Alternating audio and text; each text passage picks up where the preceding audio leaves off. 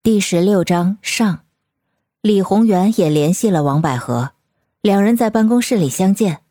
李宏源问寒问暖，泡茶点烟，有把柄在别的女人手上的男人就是这副样子。他拿出了三份资料，在桌子上一拍，得意洋洋的说道：“你的案子我可是费尽了心思，三家大公司随便你挑，我先带你熟悉一下环境，认识一下老板，等你毕业。”马上过去工作，直接转成工作签证。王百合脸上露出了淡定的笑容，拿起三份资料，嘴上还不忘奉承道：“没想到你做事这么靠谱，看来我以前是多虑了，真不好意思。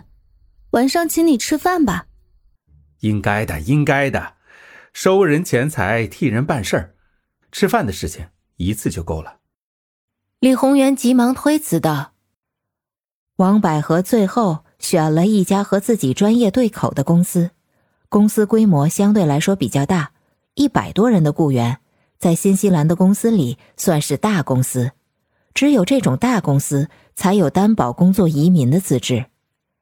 公司老板是一个快六十岁的香港女移民，也是个女强人。第二天，李宏源就安排了两人吃饭见面。”事情并非想象中的那么可怕，这似乎是一件很平常的事情。这位女老板已经多次贩卖工作签证，每年都有名额，也是李宏源的老客户。女人和女人之间比较好说话，一顿饭后，两人感情如同结拜姐妹一般，这事情就这么定了。按照规矩，王百合立即支付了一半费用。熊军在王冰冰的照顾下再次恢复了健康，上次是精神上的，这次是肉体上的，也算是吃尽了苦头。由于这次是腿伤，行动不便，正如上次照顾王冰冰一样，熊军也受到了同等的待遇，甚至被王冰冰搀扶进洗手间大小便和洗澡，可想而知，亲密程度难以言喻。今天是预约最后检查的日子，伤的是左腿，所以不影响右腿踩油门和刹车。于是熊军自己驾车去了医院检查。走前，王冰冰还在家里忙碌着，但回来之后发现已经人去楼空，家里打扫的干干净净，东西摆放的整整齐齐。熊军突然百感交集。热泪盈眶，一瘸一拐的冲了进去，推开吕乐的房门。不出所料，里面已经空空荡荡，正如此时此刻他内心的感受一样，冷冷清清。王冰冰选择了一个熊军不在的空档离开了，她害怕控制不住自己的情绪，拉着行李箱关上门的那一刹那，眼泪果然哗啦啦的流了下来。他更害怕的是熊军控制不住自己的感情，强拉着他留下，甚至是表白情感。那样的话，不但他害人害己，还让熊军对女友背信弃义。熊军纠结了一会儿，不由自主的拿出了手机，正想联系王冰冰时，电话铃响起，微信来电的是他的女友许慧慧。这就像是一个巴掌打在他的脸上，顿时让他清醒了过来。之后，熊军和王冰冰没有联系过，这就像一次默契的分手，彼此心照不宣。熊军每天在陈凯店里加班加点工作，充实自己的生活；王冰冰全身心投入自己的毕业论文，为顺利毕业做准备。而王子码头的石凳子上。无论是风和日丽，还是细雨绵绵，都坐着眺望大海的那个人，变成了小苏。周末晚上已过九点，小苏带了几瓶红酒来到了奥克兰大学学生公寓，敲开了王冰冰的门，情绪低落，勉强一笑：“一起喝点酒吗？”你疯了！王冰冰笑着调侃道。邀小苏进屋，还没，不过快了。小苏进屋随意坐下，一个人喝起闷酒来。王冰冰望着他一本正经的样子，突然感觉有些紧张。怎么还在想张妮妮呢？小苏给王冰冰倒了一杯酒，无奈一笑：“ 来，是兄弟，就把我灌醉。干杯！你干了，我随意。”王冰冰举杯啜酒，见小苏猛地一口将酒喝干，感觉情况不妙。果然是酒后吐真言，小苏巴拉巴拉的说了一大堆。王冰冰虽然没有认真听，但小苏这副借酒浇愁的样子，让他触景生情，想到了熊军。两人举目望月，同是天涯沦落人，举杯相碰一口闷。酒过三巡，小苏抬头望着王冰冰，愁眉苦脸、眼泪湿润的样子。顿时怒火冲天，拿起手机拨了电话，大喊道：“熊军，你们给我过来！”“你，你要干什么？”王冰冰顿时瞪大了眼睛，抢夺小苏的手机。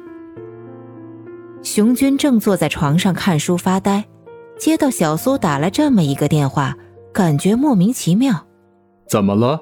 过去你那边干嘛？”“陪我喝酒，不是我家。”是王冰冰公寓。小苏冲着电话大喊道：“听小苏的声音，满口酒气，再加上叮叮当当打斗的声音，以为出了什么事。”熊军立刻从床上蹦了起来，夺门而出：“你疯了？把他叫来干嘛？”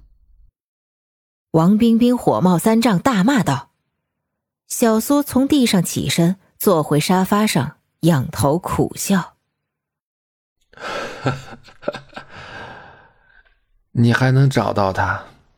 他还随叫随到，我都不知道他在哪里。